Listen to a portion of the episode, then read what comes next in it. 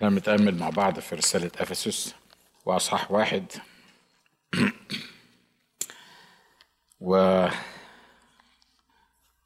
المرة الماضية عن عدد 7 الذي فيه لنا الفداء بدمه غفران الخطايا حسب غنى نعمته التي أجزلها لنا بكل حكمة وفطنة.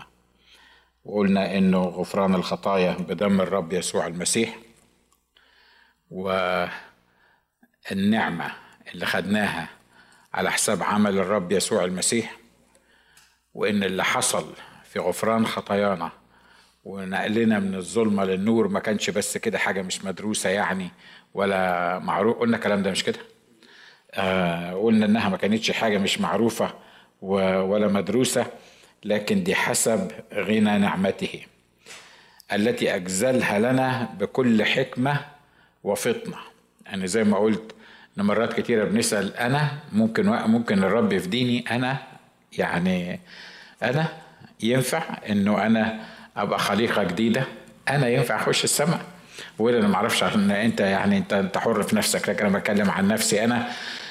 دي حاجة مش مفهومة بصراحة ليا، إن ممكن واحد زي يخش السماء، إن ممكن واحد زي يبقى جزء من عائلة المسيح. مش بس كده، إن ممكن واحد زي يبقى في المسيح والمسيح فيه، والمسيح فالله الآب والله الآب في المسيح.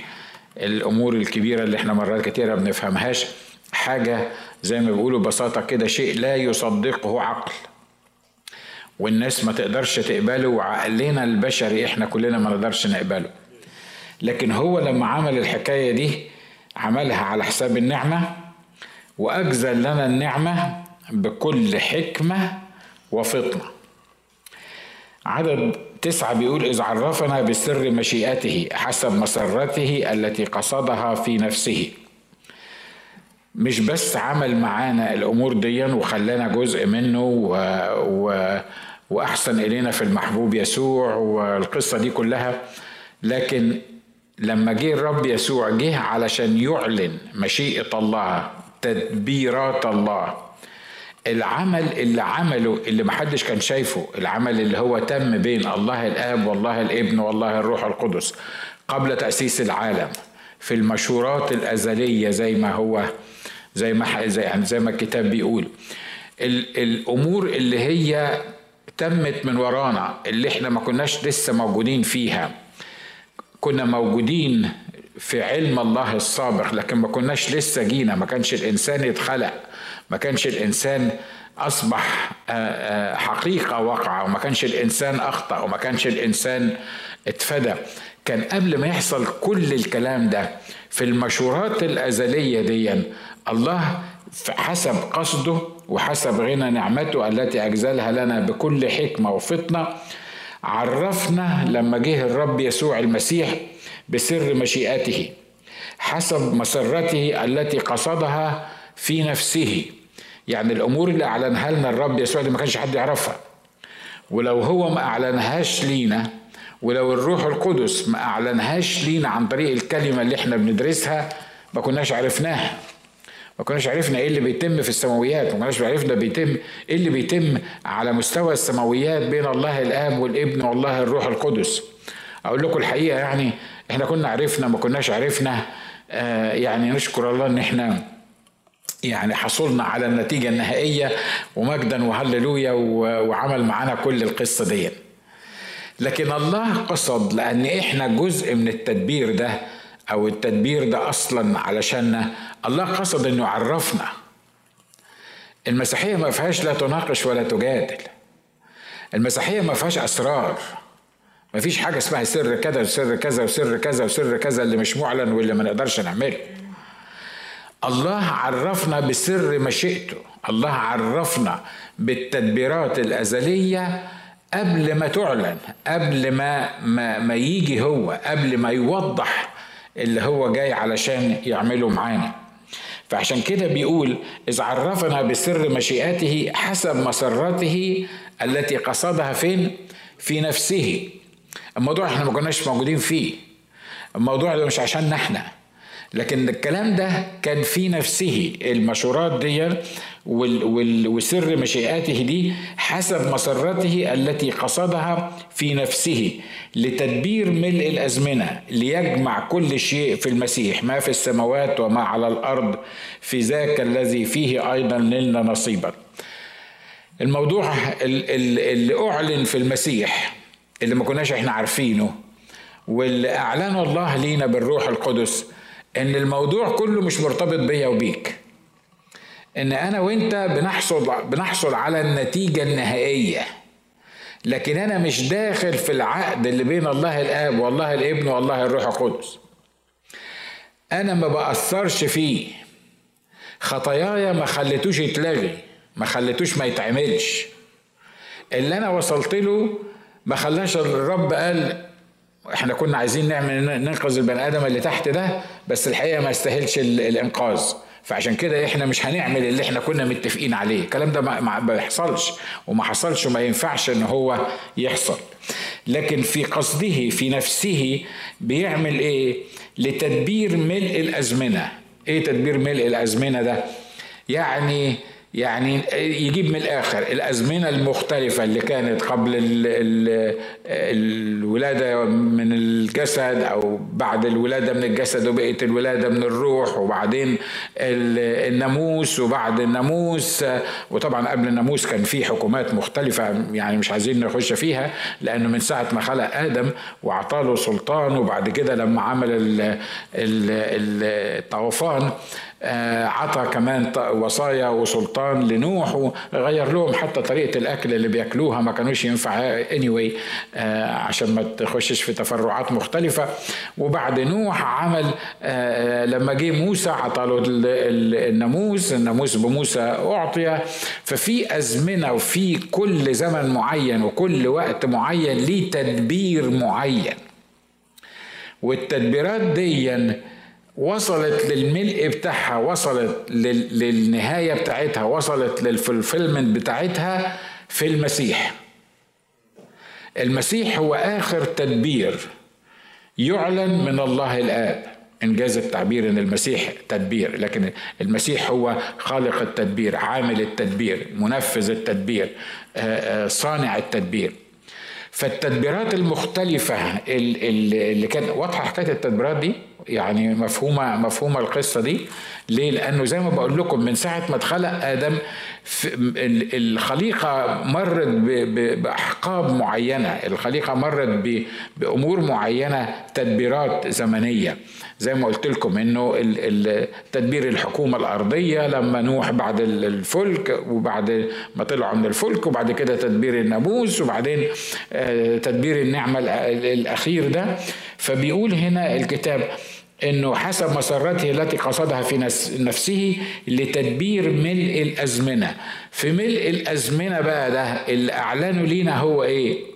إن كل حاجة من قبل خلق آدم، من قبل تأسيس العالم لغاية آخر يوم في العالم، سواء الأرضي، طبعا الأبدي ملوش آخر يوم لأن عشان كده احنا بنسميه أبدي، لكن إنجاز التعبير عشان نقدر نفهمها احنا من أول البداية. البداية دي إيه بالظبط؟ معرفش، يعني بداية البداية اللي ملهاش بداية، اللي مش بنتكلم عن حاجة معينة لغاية النهاية وهي مفيش نهاية أصلا، لأن الأمور الروحية دي ملهاش نهاية.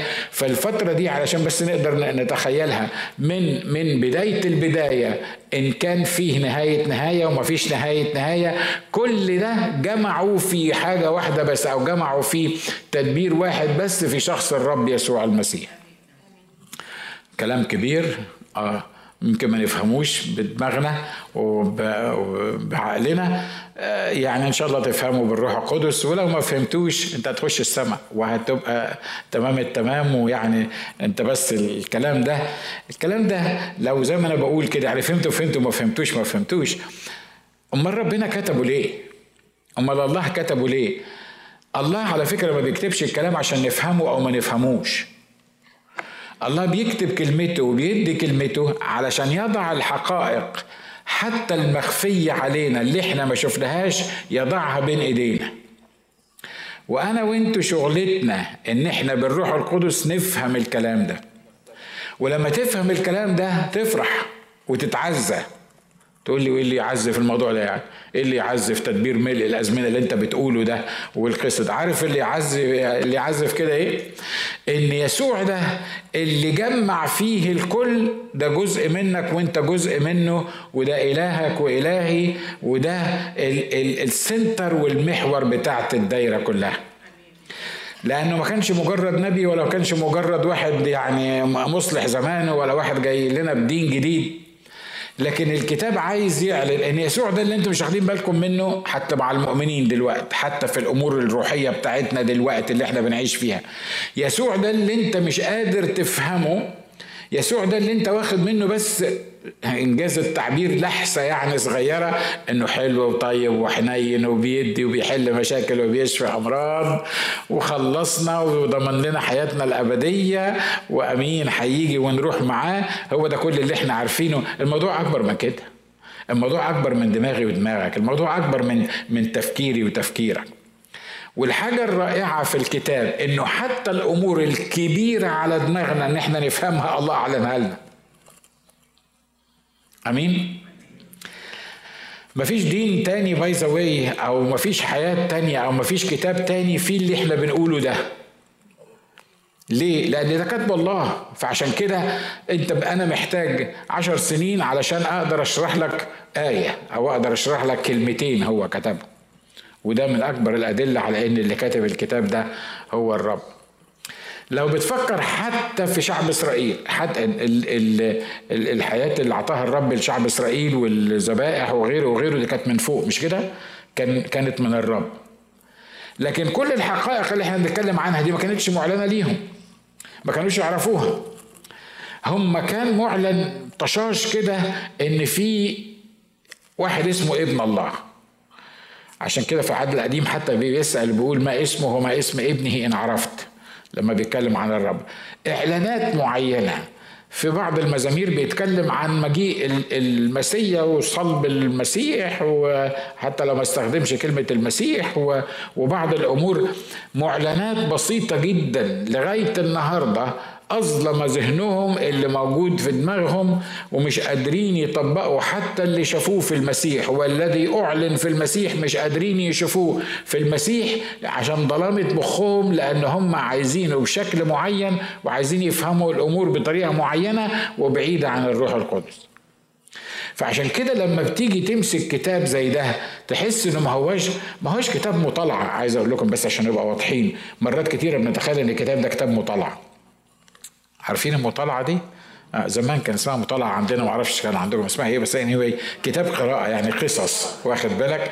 علشان كده يعني قلت الكلام ده اكتر من مرة. يعني في اصفار انت ما تعرفش اصلا انها موجودة في الكتاب. البعض فيه فعلا اصفار ما عرفش اصلا انها موجودة. في سفر يقول لك صفانيا. مين صفانيا ده؟ بيعمل ايه؟ بيقول ايه؟ بيحكي ايه؟ ما في ناس ما تعرفش حتى اسفار الكتاب نفسها ما تعرفهاش. لكن الله قصد انه يكتب لينا بالتفصيل الامور دي. ليه؟ اولا الامور دي تعزينا، ثانيا تأكد لنا ان كاتب الكتاب ده هو الله، لانه مختلف عن اي حد تاني. الحاجة الثالثة انها تنظفنا من جوه، مش بس تعزينا، تنظفنا من جوه. لما نقرأ الكلمة تنظفنا، تدينا شاور كل يوم. لما نقرأ الكلمة تاخد شاور. لما تقرأ الكلمة اعصابك تهدى وتفكر قبل ما تقول، مش كده برضو ولا ايه؟ ها، متهيألي كلنا جربنا الحكايه دي. لما تبتدي يومك انك تقرا الكلمه كده تلاقي نفسك بتحاسب على اللي بتقوله، بتفكر في اللي بتسمعه. لما بتمشي اما يجي العدو يديلك بالقلم كده متهيألي واضح، مش كده؟ متهيألي ده بيحصل معانا كلنا. لكن لما حصلش الكلام ده وانت حس ان عفاريت الدنيا حواليك ما كانتش، بس هتحس ان على الاقل عفاريت الدنيا حواليك في كل حاجه، وانت حاسس باضطراب داخلي انت مش عارف اصلا ليه الاضطراب ده موجود. انا ده بيحصل معايا، انت حر، يحصل معاك ما يحصلش معاك، بس انا بكلمك على اللي بيحصل معايا. فالله قصد انه يكلمنا الكلام الكبير ده اللي مرات كتيره ما بنفهموش، واللي بدل ما الناس تخضع ليه وتصلي بالروح القدس علشان تفهمه بقي سبب للخناق وشد الشعر والخلاف والانقسام والطوايف والاتهامات، وزي ما قلت قبل كده كل واحد عرف كلمتين أصبح دلوقتي مدرس ومعلم في كلية اللاهوت ولا كلية مش عارف مين. أنا مش ضد كليات اللاهوت مرة تاني، لكن القصة كلها معمولة ليه؟ معمولة عشان الريتشمنت ده، معمولة علشان الغنى بتاع كلمة الله يعلن لي أنا الإنسان البسيط الفقير الغلبان اللي يمكن ما بجمعش في أمور كتيرة. ده كمان بيقول لي إن الله بيحترمني. ليه؟ لأنه ما بيقوليش يعني اسمع هو ده اللي حصل وخلاص، لكن بيعمل ايه؟ بيوضح لي اللي حصل في السماويات.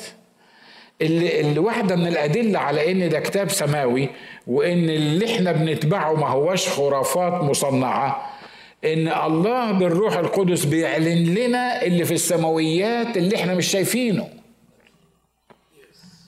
امين، مش كده؟ ها؟ بيعلن لنا امور تبدو انها او هي فعلا اكبر من دماغنا وتبدو انها ما تتفهمش، لكن بيعلنها لنا وبالروح القدس بيشرحها لنا وبالروح القدس بيخلينا نطمن ان موضوع خلاصنا ده ما هوش كده بس الرب يسوع قرر انه يجي يعني غلابه خطيه اللي قاعدين في الارض دول واحنا فديناهم وخلصنا، واللي هيؤمن بيه هدخله السماء، غلابه بقى هنعمل لهم ايه عشان ما يروحوش جهنم. الموضوع اكبر من كده، الموضوع في التدبيرات، تدبيرات ملء الازمنه والتدبيرات الأزلية بين الله الآب والله الروح القدس.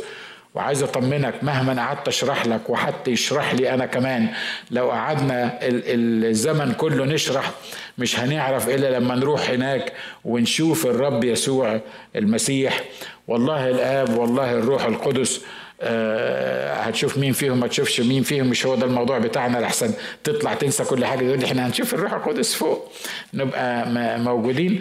انا هشوف يسوع وانا كفاية عليا يسوع، وفي يسوع هشوف الدنيا كلها اللي انا عايز اشوفها. لما هتطلع هناك الله ما سبناش في الضلمة، ما سبناش بس مجرد ديانة فيها تعاليم اعمل وما تعملش سوي وما تسويش. احنا اللي عملنا من مسيحيتنا، احنا اللي عملنا منها فرائض ووصايا ونصوم امتى وما نصومش امتى وناكل امتى وما ناكلش امتى وناكل ايه وما ناكلش ايه ونصلي ازاي ونصحى واقفين ولا قاعدين، وحطينا عشرات الامور اللي بالنسبه لله ما تهموش، لان الله روح والذين يسجدون للرب بالايه بالروح والحق ينبغي ان يسجدوا. بيقول حسب مسرته التي قصدها في نفسه، يعني الله كان مهتم بيا في نفسه قبل ما أنا أصلا اتولد. قصد القصة دي كلها في نفسه. ليه؟ لأنه عارف الأخير من الأول لتدبير ملء الأزمنة. ملء الأزمنة مرة تاني عشان يعمل إيه؟ علشان يجمع كل شيء في المسيح ما في السماوات وما على الأرض في ذاك الذي فيه أيضا نلنا نصيبا معينين سابقا حسب قصد الذي يعمل كل شيء حسب رأي مشيئته. المسيح ده ما كانش مجرد نبي، يعني ربنا بعته كده عشان يهدينا وعشان يموت عشاننا. لما تقرأ سفر العبرانيين يقول الله كلم الآباء في أصحاح 1، الله كلم الآباء بأنواع وطرق كثيرة، كلمنا في هذه الأيام الأخيرة في ابنه الذي جعله وارثا لكل شيء الذي وهو، وتعد بقى 7 حاجات كل واحدة يعني تطير عقلك، بهاء مجده ورسم جوهره وحامل كل الأشياء بكلمة قدرته واللي صنع بنفسه تطهيرا لخطايانا وجلس عن يمين العظمة في الأعالي. موضوع المسيح ده ما هوش يعني اشكر الله احنا عرفنا المسيح وبقي إلهنا وسيدنا، واحنا كل يوم بنصبح عليه يعني بعقلنا ودماغنا البسيط يعني مقبولة مننا، لكن الموضوع أكبر من دماغنا. موضوع المسيح ده أكبر من دماغنا. المسيح اللي بيختلفوا فيه ده، والمسيح اللي مش قادرين يفهموه، والمسيح اللي كانوا بيقولوا له كلام يعني يشل وهو موجود على الأرض، الموضوع أكبر من مجرد شخص ماشي على الأرض. ده المسيح ده مكتوب عنه هنا إن مجتمع فيه، أو الله جمع فيه كل شيء في المسيح، ما في السماوات وما على الأرض. يعني إيه بالضبط؟ يعني جمع إيه اللي ما في السماوات؟ أنا معرفش حاجات كتيرة في السماوات، لكن أنا أعرف أنه أقامنا معه وأجلسنا معه في السماويات. أنا أعرف أن التدبيرات اللي عملها شخص الرب يسوع المسيح والأمور اللي عملها شخص الرب يسوع المسيح ما عملهاش كده من مزاجه، لكن الموضوع كان في السماويات. وفي الوقت نفسه كل اللي على الأرض اللي بيحصل مجتمع برضو فين؟ في المسيح. باختصار، المسيح زي ما قال عنه الكتاب هو حجر الزاوية لحياتي وحياتك وتحركاتي وكلامي، واللي عندي واللي ما عنديش، واللي رايح واللي جاي.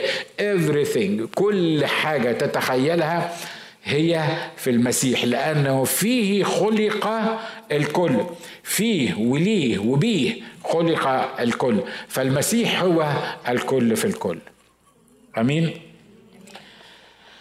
بستعجب أنا على اللي يدور لي على مش عارف القديس مين والقديسة مين واللي مش عارف مين، مع أن الكتاب بيقول هنا لتدبير ملء الأزمنة ليجمع كل شيء في المسيح.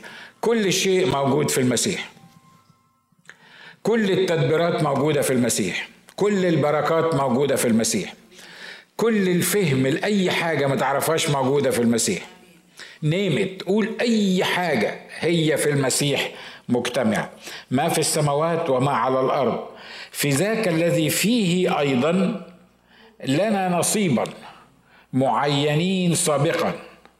يعني هذا اللي فيه كل شيء، الأصل الوجود، اللي احنا يعني اللي ما فيش حد، أنا مش لاقي كلام الحقيقة أقوله يعني عشان أعبر عن هذا الشخص. احنا الذي فيه لنا نصيبا، احنا لينا في الشخص اللي احنا بنتكلم عنه ده نصيب.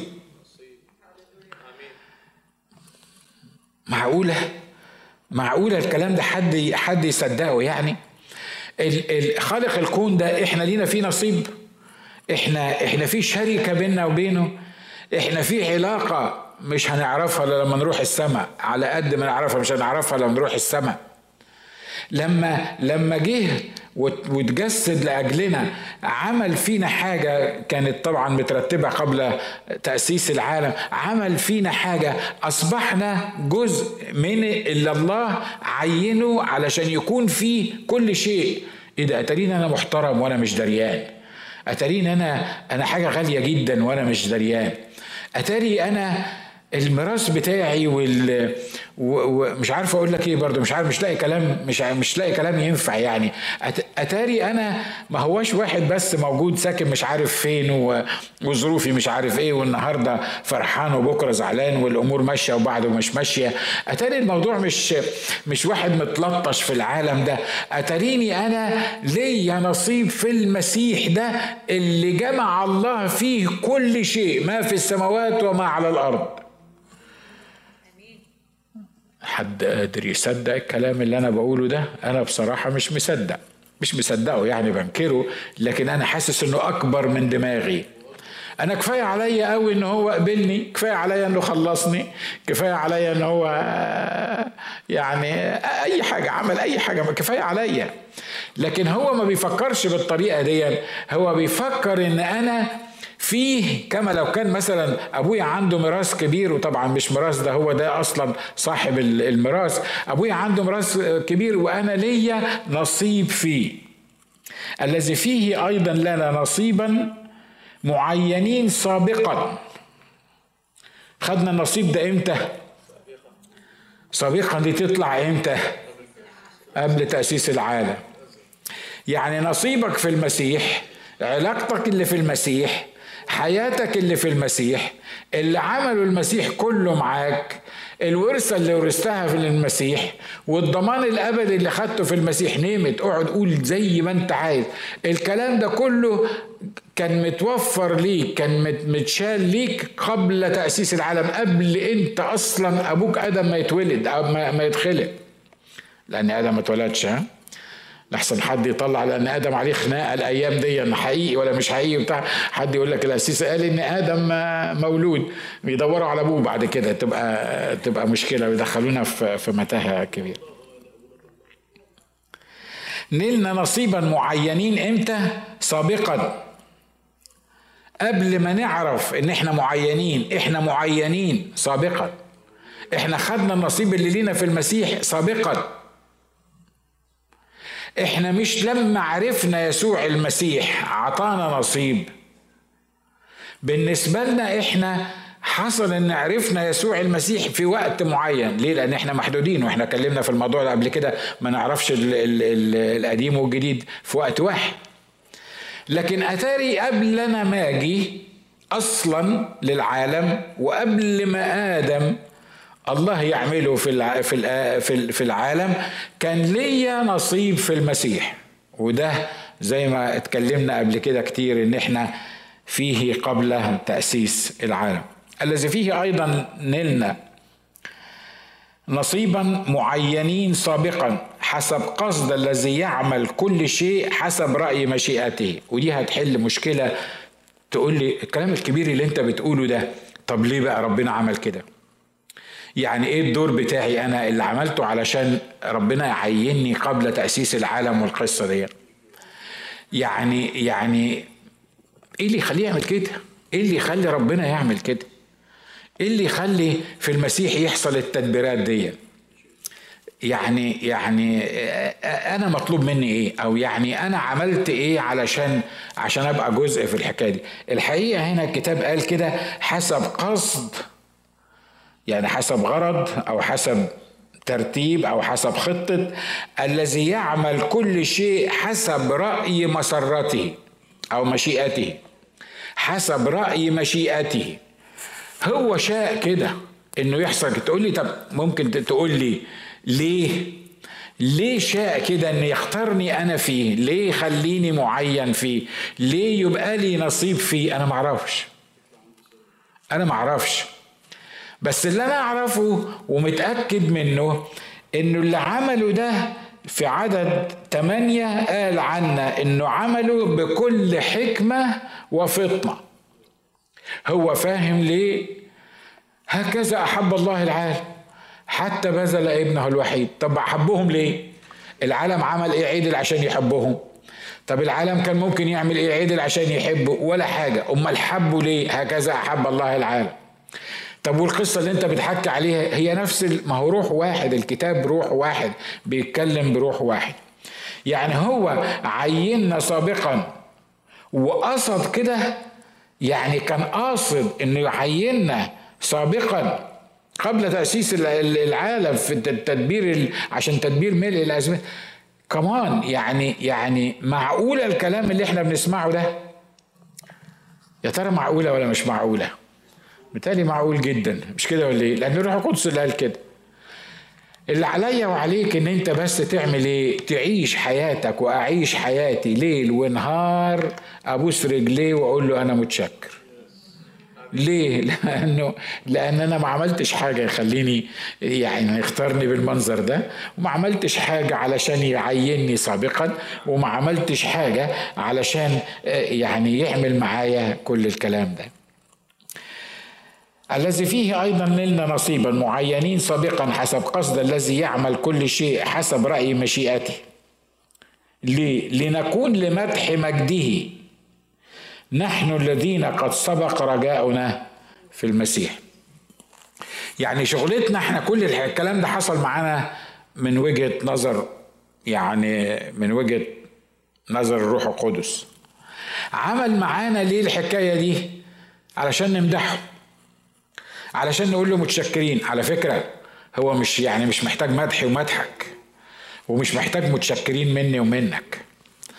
لكن لو أنا فهمت الحقائق دي وعشت في الحقائق دي صدقوني ما في حاجة تحزنني. تقول لي وانت بتحزن وبتحزنش؟ بحزن وبتنرفز وبتضايق وبلطم ونيمت قول زي ما عشان كده انا بكلم نفسي، انا مش بكلمك انت بس. يعني لو خدنا بالنا من الحكاية دي ان احنا معينين فيه من الاول، ودي كانت مشيئته علشان نمدح مجده، لنكون لمدح مجده نحن الذين سبق رجاؤنا في المسيح. احنا اللي حطينا رجانا في المسيح، ودي على فكرة برضو حاجة ما عملناهاش احنا، يعني لان احنا جدعان ولان احنا سمارت ولا ان احنا فهمنا الحكاية دي. لا لا لا لا، الحكاية دي اتعملت لانه هو بالروح القدس اتعامل معانا، واحنا كل اللي عملنا ان احنا قلنا له اوكي. قال يعني احنا متفضلين عليه، احنا مرات كتيرة بنتصرف بالطريقة دي. لنكون لمدح مجده، يعني شغلتي وشغلتك في الأرض إن إحنا نمدح مجد الرب في حياتنا واللي حوالينا، ونمدح الرب في كل الأمور اللي إحنا بنعملها. نكون سبب كمان إن الناس تمدح الإله ده الرائع اللي إحنا بنتكلم عنه.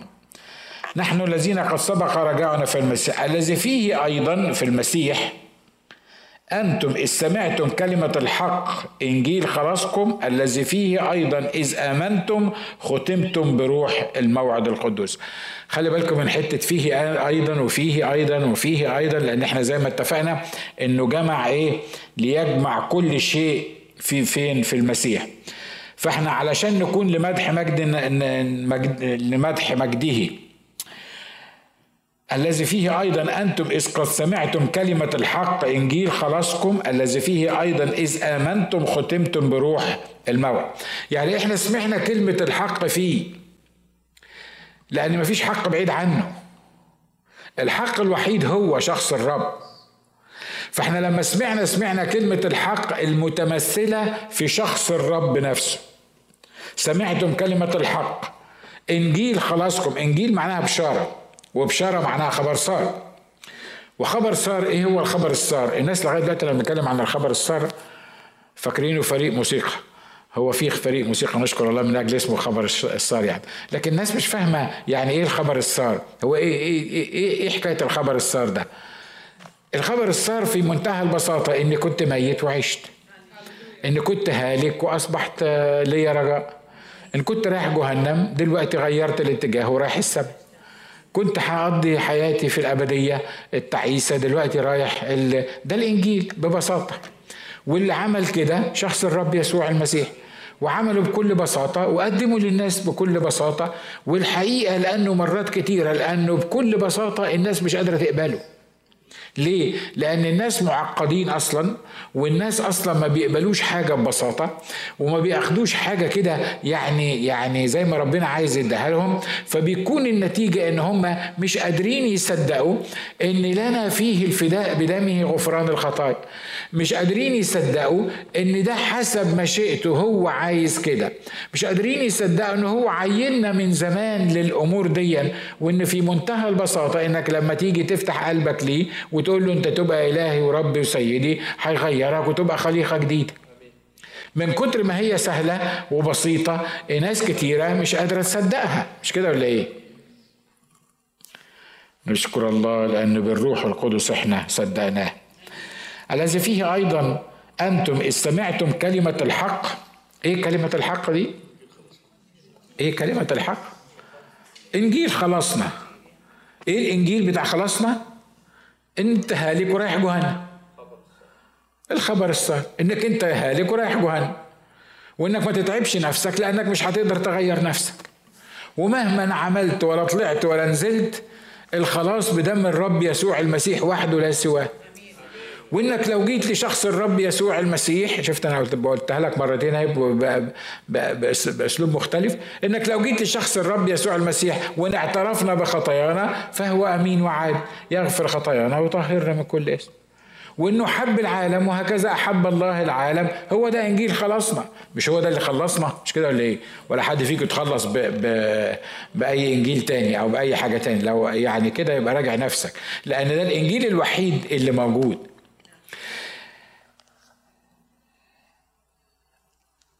الذي فيه أيضا أنتم إذ سمعتم كلمة الحق إنجيل خلاصكم. خلي بالكم، الإنجيل اللي احنا بنحكي فيه ده دي كلمة الحق، وده الحق الوحيد اللي موجود في هذا العالم. ولو ما كنتش تستمتع بالحق ده اللي في المسيح، انك تتولد من المسيح، لا يمكن تعرف الحق في اي موضوع او في اي حاجة شغلاك. ليه؟ لان احنا بنعرف الحق. طبعا لما نقول نعرف الحق معناها ان الحق مخفي عننا، مش كده؟ معناها ان احنا ما نقدرش نوصل للحق بسهولة. فعشان نوصل للحق بسهولة، الانسان بدماغه الطبيعي العادي ما يقدرش يوصل للحق بسهولة. علشان كده محتاج ايه؟ محتاج للروح القدس. وزي ما بيقول العدد بعد كده لما نكمل، انجيل خلاصكم الذي فيه ايضا اذ امنتم ختمتم بروح الموعد القدوس. يعني لما صدقتوا الكلام ده، انا عارف ان ده موضوع طويل، يعني الروح القدس يجيبك ويسمعك صوت الرب، سواء كنت في الكنيسة او سواء كنت قدام التلفزيون او سواء حتى كنت في الجامع. صدقني يا ما سمعت عن ناس في الجزائر، وشفت ناس منهم وهم بيصلوا في الجامع بيصلوا لا إله إلا الله وباقي الشهادتين، والرب اتعامل مع ناس فيهم في الجامع. سمعت عن واحد حج 6 مرات في السعودية، وراح المرة 7 يختمها، لأن ده يعني ده لازم يعمل كده. فلازم يختمها فين بقى؟ يختمها في المسجد الأقصى. سبحان من أسرى بعبده. ده كلام مش موجود يعني. راح الكلام ده على فكرة مش قال في ليلة وليلة، أنا كنت موجود هناك. وراجل مسؤول كبير في دولة إسلامية، الشيخ الأول في الدولة دي، وراجل سياسي، راح 6 مرات الكعبة، والمرة 7 راح يزور القدس المسجد الأقصى عشان يبقى أتم 7 مرات. وده طبعا يغفر له ما تقدم من ذنبه وما تأخر. ما دام عمل 6 و7 دول، يبقى خلاص يعمل اللي هو عايزه، والكفة طبت بال7 اللي موجودين دول. في اختباره بيقول الكلام ده. على فكرة أنا كنت قاعد في البيت اللي بيقول في اختباره، يعني عشان ما اديكش تفاصيل كتيرة. في اختباره بيقول الكلام ده، لما دخلت المسجد الأقصى، طبعا هو داخل بحرس والناس اللي موجودين معاه والمسؤولين الكبار، بيقول أنا حطيت المسجد الأقصى، وازاويل اللي ما راحش هناك، البوابات الحديد بتاعته دايما مقفولة، بس في أبواب جوه البوابة الحديد. فعلشان تخش لازم خطوة كده، يعني لازم تخش من البوابة دي، تعمل خطوة دي. هو بيقول الكلام ده، بيقول أنا رفعت رجلي وبحط رجلي جوه المسجد الأقصى، والصوت واضح شال حاجة من على عينيا وقال لي كل اللي انت عملته ملوش قيمة، الخلاص في المسيح يسوع فقط. عمركم شفتوا حد بيسلم حياته في المسجد الأقصى؟ ده سبحان من خلى الناس دي بتسلم حياتها في المسجد الأقصى. بيقول الكلمات دي، الذي فيه أيضا إذ أمنتم ختمتم بروح الموعد القدوس. يعني إيه الكلام ده؟ الكلام ده كبير كده، يعني إيه؟ يعني خدتوا عربون الروح. يعني لما تقبل يسوع مخلص شخص لحياتك، يسكن فيك الروح القدس على طول في نفس اللحظة. مفيش واحد مولود من الله لا يسكن فيه الروح القدس في العهد الجديد. أمين؟ تقول لي بس ده من طائفة ما بيؤمنش أصلا بالروح القدس، وده من طائفة تاني بيقول على اللي بيكلمه بألسنة دي شياطين. روح قدس ايه بقى اللي موجود جواه؟ نشكر الله ان مش انا وانتوا اللي عمالين نقسم في الطوائف، مش كده؟ يعني نشكر الله، هو الكبير عارف فوق، عارف يعمل ايه. اي واحد حتى في المسجد الاقصى يؤمن بالرب يسوع المسيح ويولد ثانية، يسكن فيه الروح القدس في المسجد الاقصى. امين؟ والروح القدس ده عبارة عن ايه؟ الحتة دي، وهو بيتكلم عن الحتة دي لما يسكن فيه الروح القدس، زي بالظبط الموافقة على الانضمام مثلا للجنسية. طبعا ما فيش تشبيه كبير ينفع للكلام ده، لكن عارف في بلادنا لما كنا نروح عايزين يعني نعمل اي حاجة، يحصل ايه؟ تجيب ورقة من حتى من رئيس الجمهورية، وبعد ما يمضي لك عليها يقول لك لازم تحط عليها ختم ايه؟ ختم النسر عندنا في مصر كده. وبعدين لو انت الورقة دي ممضية من مين، ما دام مش عليها ختم النسر يبقى ملهاش قيمة، لازم يتحط عليها ختم النسر علشان يعترف بيها في كل الدنيا. مين اللي طلع حكاية ختم النسر دي؟ رئيس الجمهورية نفسه، اللي هو يعني دي قوانين دولة، يعني قوانين دولة من زمان انه اي ورقة انت عايزها عشان تبقى فاليد وعشان تبقى مظبوطة وعشان تبقى يعني اوثنتك زي ما بيقولوا، ومش محرفة ولا حاجة ومش انت عاملها في بيتكم، لازم يكون عليها ختم الجمهورية. عايز اقول لك بقى سكن الروح القدس وفقا للعدد ده عباره، انجاز التعبير، انجاز التعبير هو ختم الجمهوريه اللي بتاخده على التذكره بتاعه دخولك السماء وانضمامك لعائله الله. امين. لما تيجي تقول لي انا عراقي او انا اقول لك انا مصري، انا مصدقك، بس ايه اللي يثبت انك انت عراقي وايه اللي يثبت ان انا مصري؟ معايا شهاده، مش كده؟ طب ما الشهادة دي دفتر أي واحد يقدر يملاها. لا، الشهادة دي مختومة بختم إيه؟ مختومة بختم الدولة. أنا بحاول يعني أبسطها لك عشان تعرف يعني إيه حكاية ختمتم دي. لما اتولدت في عائلة الله طلعوا لي شهادة ميلاد. في حد فيكم عنده شهادة ميلاد؟ أنا عارف إن أنتوا كلكم مواليد يوليو 1، مش كده؟ وأنا عارف القصة بتاعت يوليو 1 دي، معظمكم كده 1/7. لكن لما اتولدت متهيألي لو انت جيت امريكا يبقى لازم يكون عندك شهاده ميلاد، الا اذا كنت مزور وزورتها، مش دول اللي احنا بنتكلم عنهم. لكن لما اتولدت بشكل او باخر طلعوا لك شهاده ميلاد، مش كده ولا ايه؟ مفيش واحد يعني عايش وبيحتك بالناس وبيروح وبيجي وبيتعلم وبيسوي من غير شهاده ميلاد. وشهاده الميلاد دي او الاي دي بتاعتك بتلازمك زي ظلك. ليه؟ لان في اي حته بتروحها بيسالك عليها. ليه؟ صحيح انت واقف قدامه، صحيح انت اهو، لكن لازم عشان تتحط في الفايل، علشان الفايل بتاعك يمشي لازم يتحط شهاده ميلاد مختومه، مش كده ولا ايه؟ اقول لكم نقطه على الجنب كده.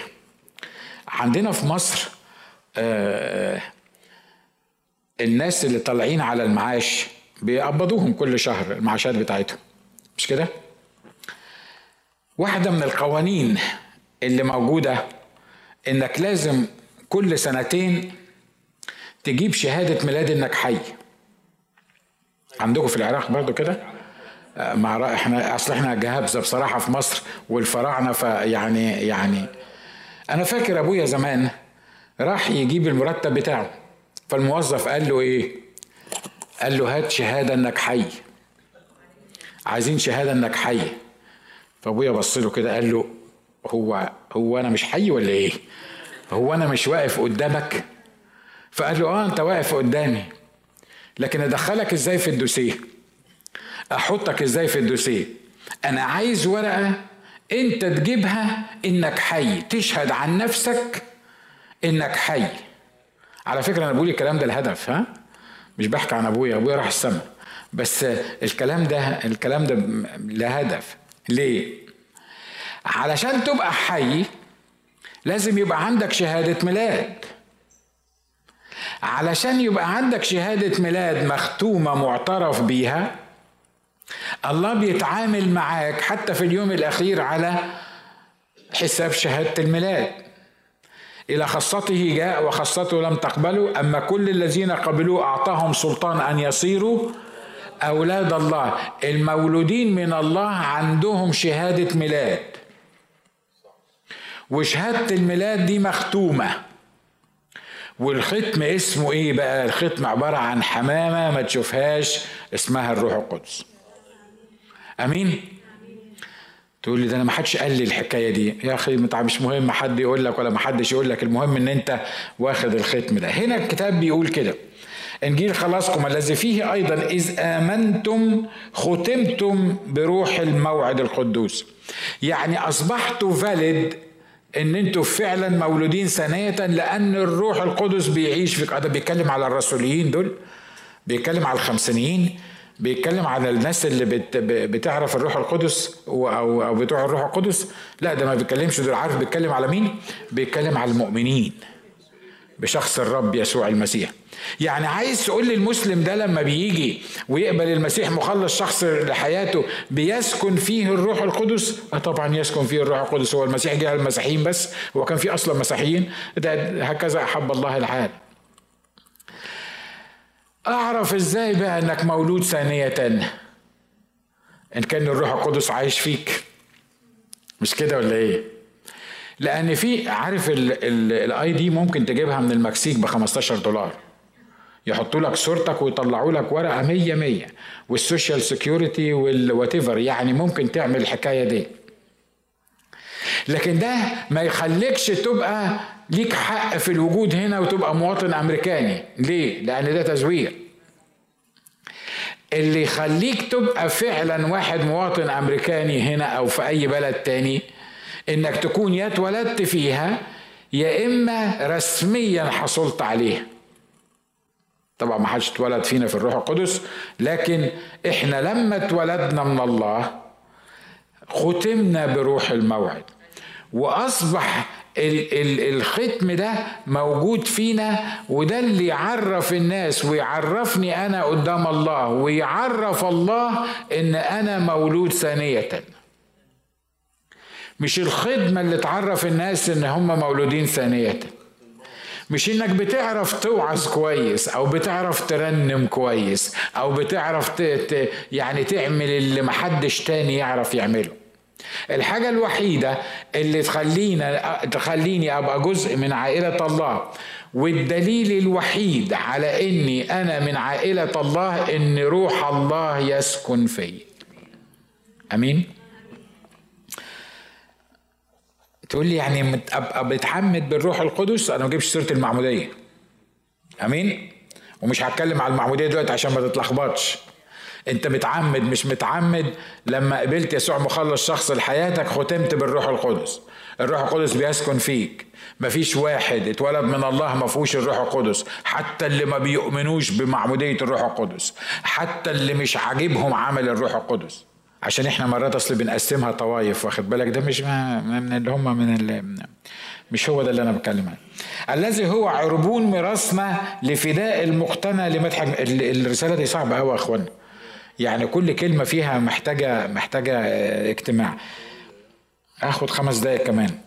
الذي هو عربون. ايه هو العربون ده؟ ختم الروح القدس. يعني ايه؟ يعني الذي هو عربون ميراثنا. يعني عربون ميراثنا؟ الدليل على ان احنا وارثين،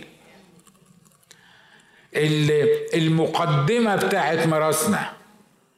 لو رحت للحكومه انا وقلت لهم ابويا مات وانا عايز اخد الميراث بتاعي، مش هيقولوا لي بيه في حياتك حاضر هندي عايز كام، او مين اخواتك يا حبيبي فلان وفلان وفلان، طب خلاص احنا هنقسم لكم الميراث بينكم. ينفع الكلام ده؟ ما ينفعش الكلام ده. ده المختار بتاع الحتة لازم يشهد عنك، والشهادة الميلاد لازم تكون موجودة، ومعرفش عملوا لك ايه تاني. يعني في الاخر خالص لما يقتنعوا ان انت فعلا ابن الراجل ده بأدلة وحاجات تثبت كتير انك انت ابن الراجل ده، يبتدوا يخلوك تعمل ايه؟ تاخد شوية من الميراث بتاعه او تاخد نصيبك من الميراث بتاعه.